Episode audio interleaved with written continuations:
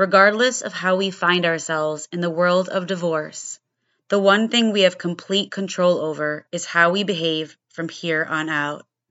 We have two choices.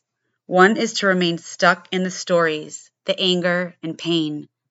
And the other is to take a breath, adjust our sail to the wind, and work harder than ever before to create a new story for our children, for ourselves, and for the world around us.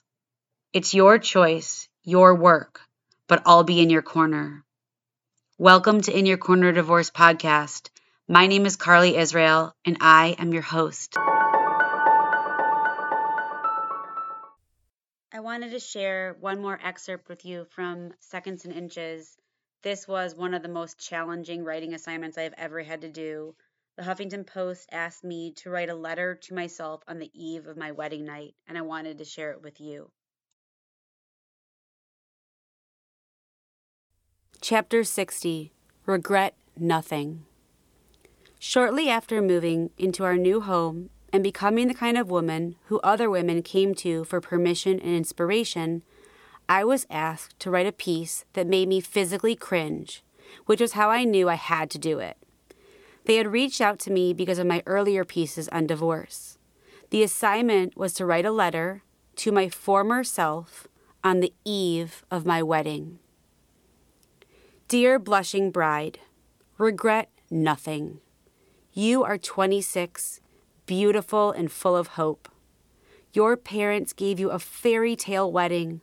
All the plans, details, centerpieces, and flower arrangements culminated in an unforgettable day.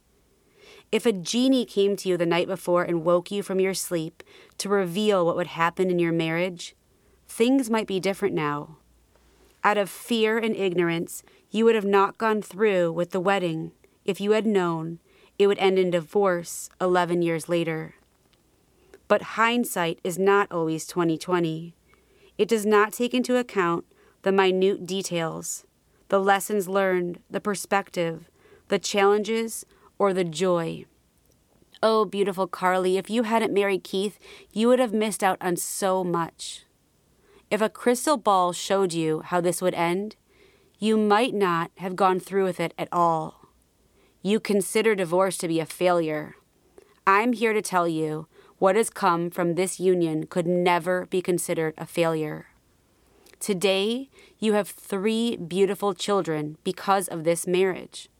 This marriage brought you to the place where you currently stand a 37 year old newly single mother who's co parenting with a man who you once wanted to spend the rest of your life with. The details of why you divorced are not up for discussion. Never allow anyone to call this marriage a failure. This marriage is not a failure. Life simply happened. Life has a way of taking us down paths we never intended or expected. Life has a way of changing how we see everything. Those three beautiful children are gifts from the universe. Those three beautiful children are half of you and half of their father. Never forget this when you look at their faces. They are your North Star. Let them always guide you. If you focus on them, you will never stray off course. Walk down that aisle. No regrets, girlfriend. No regrets. God has you. Love, Carly, age 37. For any listeners out there who want help with divorce coaching, please contact me at inyourcornercoach at gmail.com. Remember, we get to write this next chapter for our kids, for ourselves, and the world around us. Have a great day.